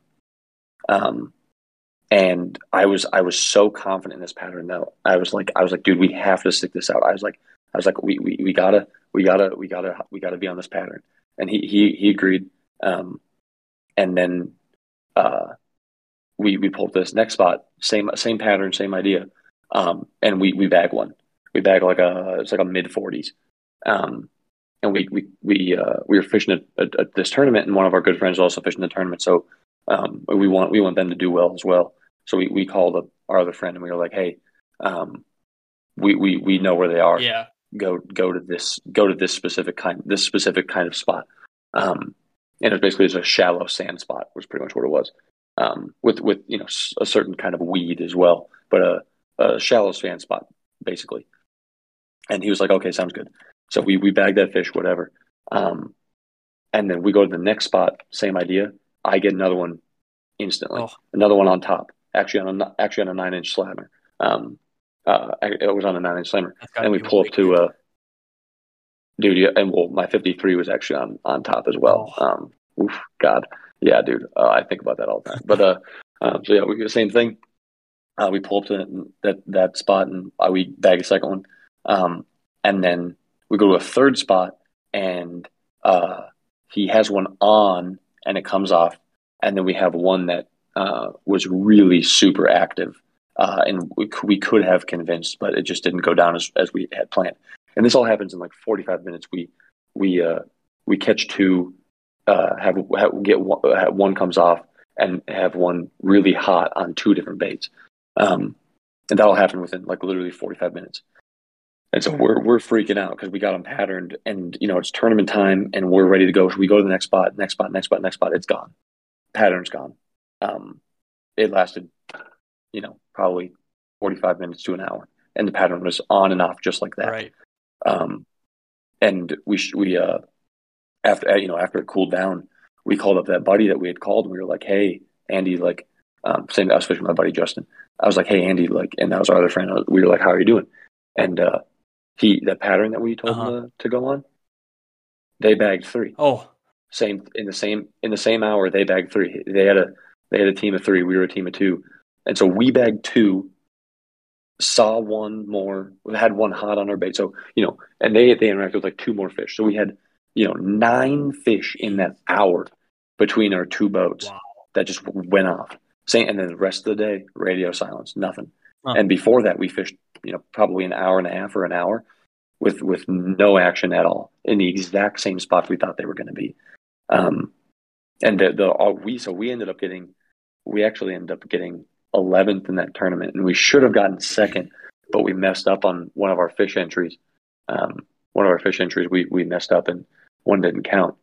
Um, so we only had one fish for the day, uh, and still ended up in 11th out of like three or four hundred something people. holy but crap! and our friends who, yeah, and our and our friends who bagged three actually won the whole thing. Damn. Um, yeah, based on that pattern. So, yeah, theoretically they're very patternable. However, that's that's just you know, like I said, they're temperamental. That pattern changes, and some days you have them patterned, and it just doesn't work out for whatever reason. You know what I mean? Right. Like, um, yeah, but my season so far for me, I know, I you know, as of right now, I have a good idea of where they are. Um, I'm I'm being hindered by quite a few things currently, but I have a good idea of where they are, and I've just had I've had I've uh, interacted with I think like six fish so far this season, and you know I say this season, but the water the water's only been open for a week and a half, Right. and uh, I've I've had three on, and all three got off. Um, so I've just had a really really really bad frustrating start to my season, um, uh, and it's just like you know it's not because I don't know where they are. Um, I know where they are theoretically. Um, I just can't for whatever reason. I'm just not putting it together this season. Whereas like last season, I felt like I could do no. Yeah, lights out. Um, yeah. So in this season, you know, I haven't fished a spring on this body of water yet, so I shouldn't be so uh, mad at myself. Yeah. But I, but I am. Um, uh, so yeah, it's uh, it's it's tough, man. It's it's tough. Super frustrating. it's um it's crazy that uh that that you can you can talk about this stuff and talk about your success um my good buddy phil lives out in virginia lives right on the shenandoah river he'll he'll move 20 30 muskie a day and he's done that for a year and a half two years and he has yet to hook one and like he'll send videos Yeah. like these these just absolute gators underneath his kayaks that followed in his toxic trucha or his 11 inch bull shad and he's like like I don't know what to do any different. He's like I can I can pull him or move him, but he's like getting him to bite. He's like that's just a different animal, and it's just it's so crazy to hear that you can have that much success. You can put all the pieces together, but you're missing that final that final middle piece of the puzzle to to have a successful trip, and it's just I think it's it's it's demoralizing for a lot of people and that's what makes it so rewarding obviously when you do catch one or when you do catch three or when you have a nine fish day like it's just it it makes it you realize how much it pays off to to have those struggles Yeah, and that's that's that's absolutely true. Um, you know, that's another thing is is knowing where they are. Yeah, but you also have to present something the the correct way to get them to bite. Right, like, um, you know, I can know exactly where they are, but if I'm throwing the wrong thing at them, they don't care. Um, and and that's the thing is, you know, m- musky fishing is so unbelievably complicated, and um, yeah, sometimes they're super, un- you know, they're so stupid um, and so easy to fool, and it, it just makes you laugh because of how, like, you know, uh, one of my favorite things in the world is having a muskie follow my bait on like a big glide, right? uh-huh and I because I, I can't help but sit there and laugh at him. Like literally, I'm sitting there Well, a muskie's following my bait and just giggling because I'm working this bait, you know, three, four feet to either side, and their dumbasses are just like chasing after it, bobbing their head, weaving the entire way, you know, because they're inches behind the thing, Yeah. but they're just like dancing behind it, following the glide, right? And like, you know, there are some days it's like that, and there are some days where it doesn't matter what you throw at them; they will they'll follow it, and then they'll just look up at you, giggle, and swim away. I swear to God, um, it's horrible, man. I mean, they uh, that's another, you know, like you said, musky fishing is a lot of follows, a lot of follows. Um, I mean, you can have 10 to 1. You get 10 follows and catch one fish. You can have more than that some days. And then there are some days where um, they just eat everything, right? You don't get to see a follow because you caught four and all of them were middle of the cast. And there are some days where you just got to coax them, right? You, they, they follow you in and your boat side game means everything because Yeah. if you don't have your boat side if you don't have your boat side game locked in, you're not going to get that fish on an eight. And from what it sounds like, it sounds like that's what Phil's lacking.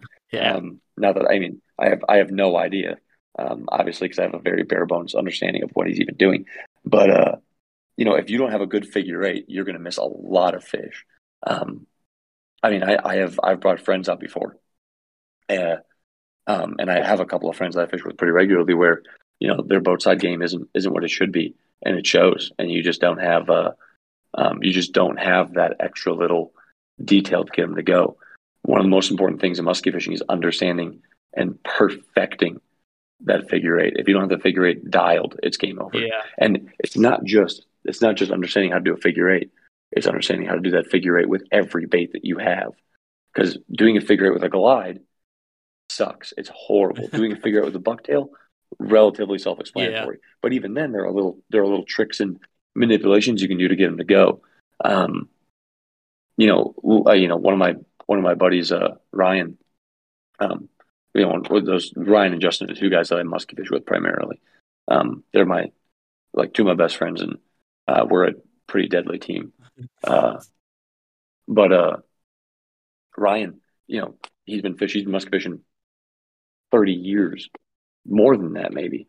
I mean, not not more than that. He's only like he's only like 33, 34, but um, but the, the, but he's been musky fishing since he can Yeah, remember. yeah. I mean, the dude's just and he.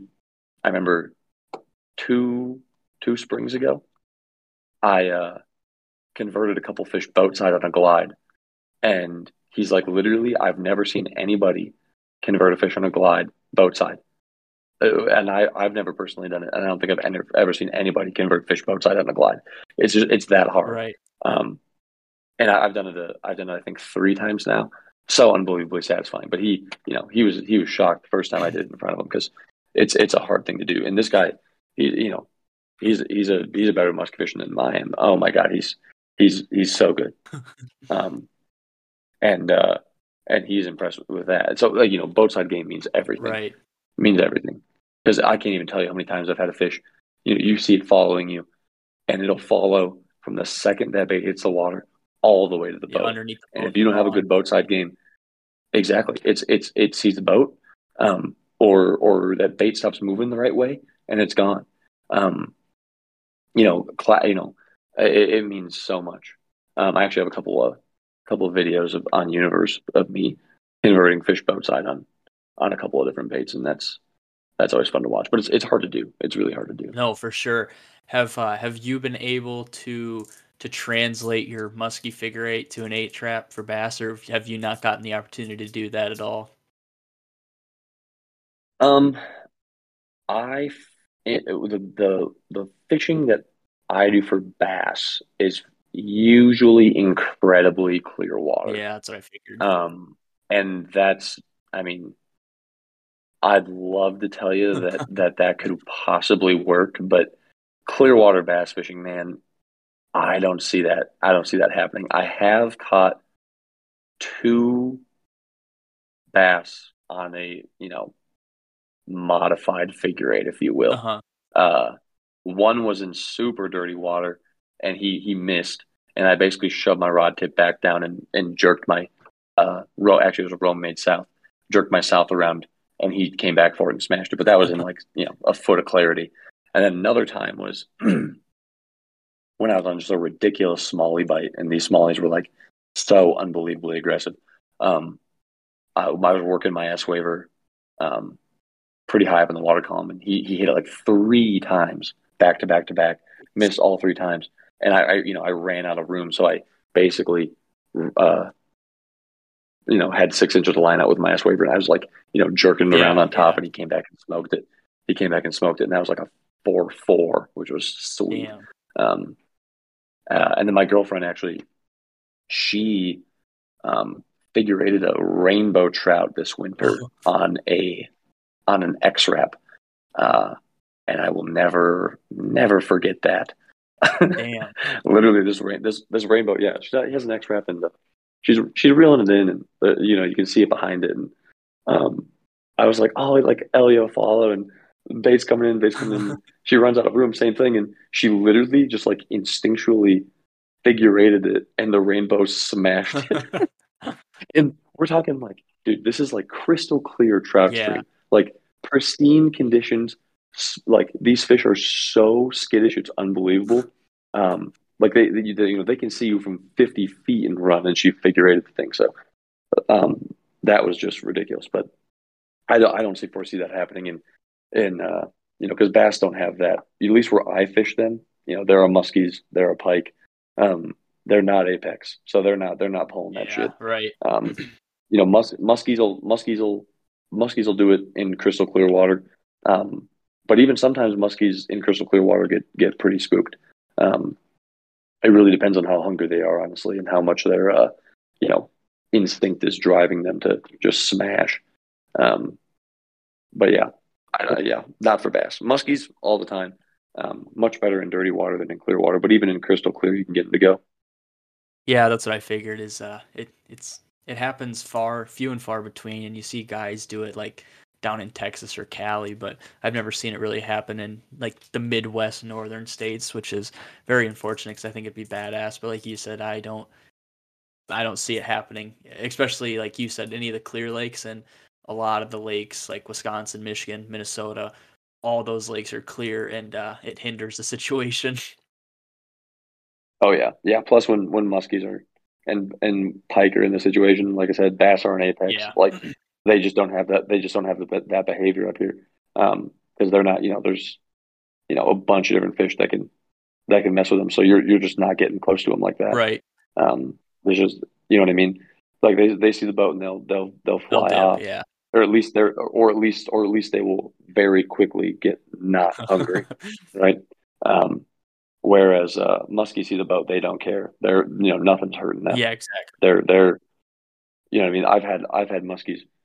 You know, you always you always hear the classic of like Lake of the Woods muskies attacking trolling motors right. and stuff, yeah. right? But uh, um, like that's you know that's real. I've had muskies uh run straight into the boat before and just, and just kind of like and just not care. Like they'll literally run into the boat, and they'll kind of like sit there for a little while while they like get their bearings back because they just concuss themselves, and then they'll just swim, and then they'll just swim off because you know whatever. Just the thing I ran into today. Yeah. Um. Unreal. I mean, I've I've had I've uh when I was younger, I used to fish. Um, it was little backwaters from a river, and there was it's it's there's a lot of big pike in there. And I remember I had one follow a buzz bait one time, and it just kind of it just didn't really care. It just slowly went under my kayak, and I I remember distinctively hearing it like actually legit legitimately rub up against the bottom of the boat like just like a little I was like, what the hell was that? And then I saw it just swim out the other side and back down. I was like, oh my gosh, that thing gave zero shits. yeah, yeah. I've had a every once in a while you'll get a really, really like the the the really true giants are are so hard to fool because they've seen everything in the book, right? Yeah and and that's that's one of the I think that's I think that honestly is one of the reasons I've been so successful with uh with muskies is because I swim bait for them primarily. Right. Um, so you know I'm showing them something they've never seen, never. Um, even whole bait styles they've never seen. You know what I mean? Like, um, but you know, oh, I guess we can come back to that later. But uh, um, I think that's I think that's that's one of the reasons. But um, you know, those big girls they've seen everything, right? So getting them to go is is nearly impossible. And, and sometimes they'll you know, they'll follow you all the way to the boat, and then they'll literally just sit there and stare at you for like minutes on end. I've had fish where you, you know, they'll just sit there and like stare at the boat just because they're curious, just because they're like, oh, I wonder what that yeah. is. Um, probably probably another idiot that's trying to trying yeah. to put me in the net, but uh, um, they'll just watch. They'll sit there. You can run anything you want to by them. It does not matter. Just... I've, I, in fact, one time I, uh, one time, um, uh, I was fishing a. This was, I think, probably like, oof, quite a few years ago, six, seven years ago, something like that. I was fishing a sucker. Um, back before I got like, you know, back before I really, really honed in on muskies. I was fishing a sucker once, and uh, that's that's a popular technique in the fall in uh, up north. But uh, um, this big, big, I, you know, at the time I didn't really know what I was looking at. I thought it was really big. Could have been like a 35. It definitely wasn't. But uh, you know, big, big fish um, follows in my sucker, and it sees the boat and just starts, you know, staring at me. I remember I literally took the sucker and I put it on its nose. and it literally just sat there just with it. a live ble- a live bleeding sucker. I popped it on its nose. It just it like booped it and so and like didn't move. and I was like, "Are you kidding me? Like I can literally hit this fish in the face yeah, with a live bait, and right it's not going to go." Oh my god! I mean, literally. I mean, you can't. Or like, you know, if, if I was that, you know, if I was that kind of guy, because there are those kind of guys, you know, I could put a treble yeah, on and exactly. snag it easily, easily. You know, I mean, it, it would you know would barely care, um, but no, no, it just does not care. And so, same thing with artificial man. They will they'll just stare at those baits, not giving a damn. They could not care less. They're just curious. They're just looking at you. Jeez, and like that'll happen with like even big bass. Like um, Jason, he caught that his his PB a couple weeks ago, and uh, I don't know if I don't know if alleged alleged yeah, PB. He's like, oh, I think it's an eight, above an eight. But he told me the story, and he was like, I was working my uh my my Roman made Nego in, and he's like, I got it within like a foot, and he's like, that fish just stared at me. He's like, I literally like, I, he's like, I let some line out, it just kind of sunk down under the, the dock, and he's like, and he's like, I just barely popped it, and he's like, and for some reason that fish ate, and it's like I've had situations where those fish literally will follow it like all the way back to the pier and they're just sitting there looking at it and it's like what do I do? Like do I walk this bait down? Do I do I do I try to prey to something and a try to eight trap this fish or like do you just let you just let it sit there and just vertical jig it and it's just it's crazy because that's how you know like it's like a truly big fish because it'll just sit there and it does not care about anything other than what nope. the hell's in front of it and it, even then it doesn't even care it's just kind of sitting there chilling Yeah, yeah, and that's a that's that's a big reason why I believe in uh, suspending baits so much. I I tune so many of my baits to suspend. Um, I I, I mess with the baits all the time, but I tune so many of them to suspend, specifically glides, but even swimmers sometimes and, and other stuff. Um, but because you know when you interact with that kind of fish, right? Uh, um, you know if if it you know if it starts if it starts sinking super aggressively, or if it starts floating all the way to the top, a lot of times you're going to lose interest, oh, right? Sure. Because that bait isn't that bait isn't isn't presented in a in the way that that fish wants it presented right. anymore. So you know you're you're you're throwing a super buoyant bait. It just floats up to the top. It doesn't want to mess with anything on top. Um, you know, or if it starts sinking super fast, it doesn't want to follow it all the way down. Right. It wants it to sit there at you know at that level where it's at. Um, and you know sometimes you can get lucky and they'll commit on the float or they'll commit on the sink, but I I do so well on suspending glides, uh, suspending cranks. Um, one of you know the the the bait that I there was one I I did really you know I did really well on a few baits last year. Um, most notably was a was a uh, a suspending Gancraft um, that I have. I think I think I caught 13 fish on that one bait last wow. season. Um, I tuned it to suspend, and uh, um, I just put it where they wanted it. I'd give it three, four second pauses. Um, and they wanted that thing so bad. Specifically that bait, I don't know what it is, but um, I also did really well on uh, the Big Chief. His Big Chief, I think I had like six skis on last year. Uh, Gancraft 303, I did well on. Um, Bucktails, I really on Bucktails. Um, my 53 was on top. I did well on the nine inch slammer. Um, yeah, but yeah, a lot of, lot of, lot of, a lot of fish on swim baits, Would- a lot of fish on glides. Yeah. Would you say that uh, more than half the time you're fishing, um, I guess bass swim baits for these musky, or are you fishing kind of more musky orientated baits? Orientated. Yeah, I mean, um, I can actually, I can, I think I can answer that exactly. I, uh,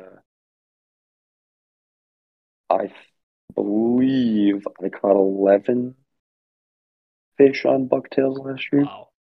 and then the the rest were either on musky glides or bass marketed glides, and I think only like three of them were on musky glides. So I think well over for sure for sure over 30 fish on bass marketed bass oriented swim baits last year. That's crazy. Now, when you catch one, does it uh obviously like the Piz Big Chief and stuff, those are all those are all resin, right? Yep. Yeah. Yep, Piz is Piz is resin Yeah, that's what I figured. Um has have you had any fish fuck up a bait beyond beyond your capability of fixing or is it are they not like Oh, like destroying them that crazy? oh God, yeah. No, they ruin ruin stuff, dude. Um, resin seems to hold up very well. yeah, yeah. Uh, wood, wood just gets destroyed.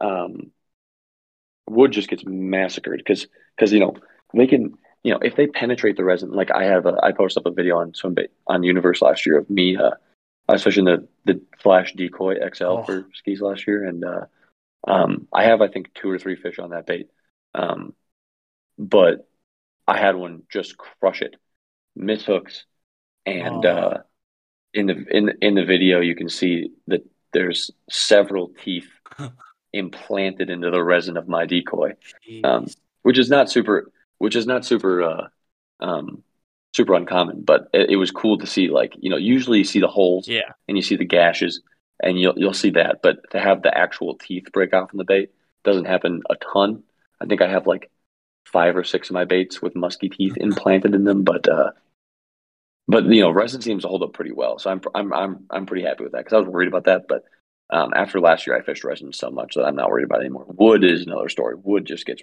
wrecked. At first I thought Um, I mean, Oh, you can go ahead.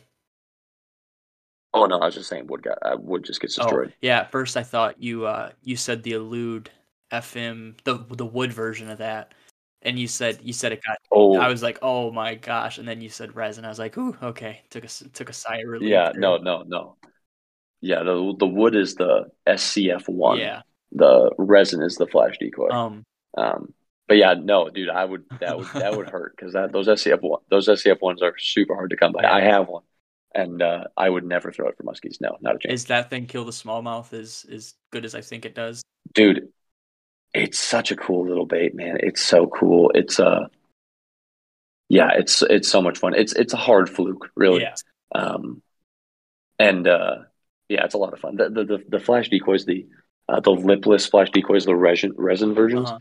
i've used those as well and they're fine they're uh, i mean i think i've used two they both kind of swam a little different one was really meh and the other one was uh, like fine um, but that that SCF one just goes to work. Actually, the one that I have is actually the one that Jason Yeah, reviewed. I was just about a to ask you. I figured. it's- yeah, it's, it's it's actually the the the specific bait um, that Jason reviewed. So I actually have that exact bait. Um, if anybody's curious, but my God, that thing just it's so much fun. Yeah, I watched his swim video a couple weeks ago, and I posted on Universe. I was like, "Does anybody have one of these?" And nobody. It was just crickets. I was like, "Son of a bitch." Yeah, there's there's very few of them out there, man. Um, there's I think uh, Those are twenty five Yeah, I think. S. I don't know, but there's very few. Uh, They're hard to find. I think literally he's only dropped them like once Jeez. or twice. Um, I think the SCF. I could be wrong. So somebody like, you know, if people have gotten this far into it, correct me if I'm wrong. But I think it stands because I think it was a collaboration with Swimbait Canada. Yeah, no, you're right for So sure. think S- and I think SCF one literally stands for like Swimbait Swimbait Canada. Canada Fluke or something like that. Oh, that would make sense. Yeah, or something. I think, or something like that. Um, but yeah, I, I, yeah, super cool bait. Yeah, I uh, I I saw that some video and I was like, I need one. But um, kind of to to wrap it up because I think that people are gonna listen to this and those guys who want to get into musky fishing or um, just kind of aren't necessarily familiar with with how musky. I'm not gonna say delicate, but it's not a fish that you just kind of you pull out of the water for 10, 15 minutes at a time. Um, I, I was just I was curious on how you treat these muskie as far as like nets, pliers, uh, fast handling of these fish, just that sort of thing. Fish care, I guess, is was what I would call it. yeah, absolutely. Um, so there's some basics, right? Um, uh, big thing is, um, I mean, if you're in a boat, which I, you know, used to be exclusively in a boat, but now actually, since I since I moved, uh, I'm on the bank now. Uh-huh. Um, and actually, this is not the correct way to do it. Um, but since I'm since I'm on the bank now, what I actually do is um, every fish I catch, I actually I actually get in the water with I it figured. now, um, because I because I don't have a net, right? So I, I you know because I'm the the technique that I use on the bank, I is necessary for me to be extremely mobile, right? Because um, these fish are in very specific spots, or at least they were, right? Um, and so I need to be extremely mobile. Like I'm I think I, you know, I have my Apple Watch. My Apple Watch, I think the most intense day last year, I walked like eight miles, something like that. Um, but I have to be extremely mobile, so I can't bring a musky net with me. That's that's ridiculous. So uh, I actually I'll get them in super shallow water, uh, and I'll literally I'll either wear waders or I have these like knee high boots that I'll use, or if uh, it's warm enough, I literally just get in there with my shoes and pants, Pull a and I just get in the water with them. yeah, literally, I'll just get in the water with them, and I'm just like, um, just because I don't, I don't want to, you know, I don't want to bank them. Right. Uh, that's not cool. Uh, so I'll literally just get in the water with them and grab them. But um, uh, yeah, you should always have a, you should always have a wire cutter with you. Um, uh, for hooks that you can't get out, always have a nice long pliers. Um, and basically, what you want to do is net them be as gentle with them as possible, get those hooks out of them, out of them as long as possible. Out, uh, you know, after a, after a fight, give them a little bit in the net, right? As long as the net's big enough. Yeah. If the net's not big enough, um, and you you know you should have a huge net so that they can rest in there, right? Um, after the fight. Uh, but if you don't have a net big enough, um, you know, take the risk. Just grab them by the tail, hold them in the water. If you grab them hard enough by the tail, they should be they should be fine. That's what I do. Um, eh, when I'm bank fishing, I haven't had a problem or or you can or you can put your hand in their gill, but uh, um, you know, just give them a rest for a little while. Out of the water, support them by their belly. Quick, quick pictures, put them back. Right, like you, you, you don't want to have these things out of the water for thirty seconds. Yeah, exactly. That's especially true in the summer. It's especially true in the summer. Um, summer fish exhaustion is very, very is a very, very real problem. You can get away with a lot more in the fall and in the spring. Um, I mean, you can have full full fights on 20 pound mono ST36 of these things in the fall and take them out of the water for 30 seconds, put them in the water, and they will kick off and douse you. Um, no problem. But in the summer, I mean, a 30 second fight can be the end of that fish's life if the water temps are high enough. Um, so in the summer, don't be afraid to spend a lot of time with them, um, and and be very efficient in the summer. Usually, what I tell people is uh, 70 degrees is when you start being careful. Above 75, don't fish for them. Um, this like 80, especially, you know, don't even don't even think about it because that's that's way too hot. Uh, but 70 is kind of like that cutoff mark, and then 75 is the no go zone. Um, but yeah, just you know, don't be afraid to clip hooks if you can't get that hook out.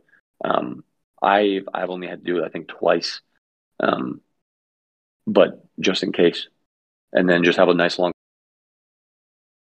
Oh, you cut out again. Oh, maybe. Hopefully. uh, I think he was gonna say have a nice long net. If I had to guess what he was gonna say. Oh, I haven't had this happen. Usually people people cut out and they come right back. we'll give them a minute or two. Cut the cut cut the waiting out Hello. Oh, oh, there you go. There you go. Okay. Oh, okay. so sorry about you that. uh, What no, what- you're good. You cut out at have a nice long. I'm assuming you're gonna say net, but I wasn't sure. Yeah, nice long, nice long pliers actually. Pliers, yeah. Um, and then yeah, a nice. Make sure you have a big enough net because you don't want to position them weirdly in the net. Nice long pliers because um, it, uh, like my hands will show you. I have quite a few musky tooth scars on my hands that could have been avoided with a little bit of longer Right. pliers. But um, I'm kind of I'm kind of at the point now where uh, I have enough musky tooth. Like actually, my 53 left a nice two inch gash on my pinky finger, but uh, um, and I've had I've had quite a few musky related injuries. So don't be afraid to. You're going to get injured musky fishing. I literally guarantee Right. it. Um, uh, but yeah, if as you know, be responsible. Bring up long pliers. You can get it done with a short pliers at your own at your own risk. But uh, um, I would advise against it, even though I do it constantly. Mm, I mean, that's that's all I had on my plate. If there's anything you want to touch on, we can do that for sure. I don't. I don't think so, man. Um, yeah, I, I, I think that. Uh, I mean, yeah, that was that was that was that was productive. Yeah. Hopefully, people, hopefully, people learn from it. Yeah, I think um I think everybody that's that's that's the goal. I think everybody who listens to this will no longer have to contact Alec on just any any general information because this was cram packed of it almost uh, almost two hours of just literal knowledge straight from the guy himself that people people ask questions. Um, so don't be surprised when he sends you a link to this podcast instead of t- texting out a text message to you. Yeah, I, I, I will uh, certainly start employing that strategy. What Uh, what I'll do is I'll go through um and on the description I'll put I'll put timelines or timestamps. Yeah, very. That's genius. That is a very very good idea. Save people some time, especially especially when they're like, "Oh, well, when what what point in time in the podcast did you guys talk about it?" You can just be like, "Here, this timestamp right here. Give her hell." Hell yeah, But- that's perfect. yeah, I want to thank you for coming on and, and donating not only not only your time but all this just absolute massive amount of knowledge for not only me but everybody else that's going to listen to this. It's gonna um it it's gonna educate a lot of people, and I think uh, those people are gonna help educate more people, and it's gonna be a more well known thing, not only about hooks and line and that sort of stuff, but the drag and musky handling and just everything we talked about in here. Yeah, absolutely, man. That that that was the goal. Yeah, that was the goal. and- and uh, we hit it on the head. perfect. Hell yeah, yeah. Let me let me know if uh, you know if you get any questions about it or whatever, and if uh, any clarification is needed in the future. Yeah, for sure. I will link your Instagram and stuff in the description. I want to thank everybody listening. Uh, this was a long one, but like I said, it was full of information. It was definitely worth the time. Uh, make sure you guys give it five stars if you liked it. If not, hit me up, talk about it instead of hurting my rating. Um, make sure you guys follow the Instagram scales and tails underscore podcast. Um, like I said, I always say hit me up with any ideas or if you want to be on the show or anybody you can think of wants to be on the show, let me know. I'm intrigued with everybody and I uh, I have yet to turn anybody down on coming on the show and talking, so your chances are really high. Um, like I said, I want to thank you guys, and um, I will talk to everybody next time. Thanks, everybody.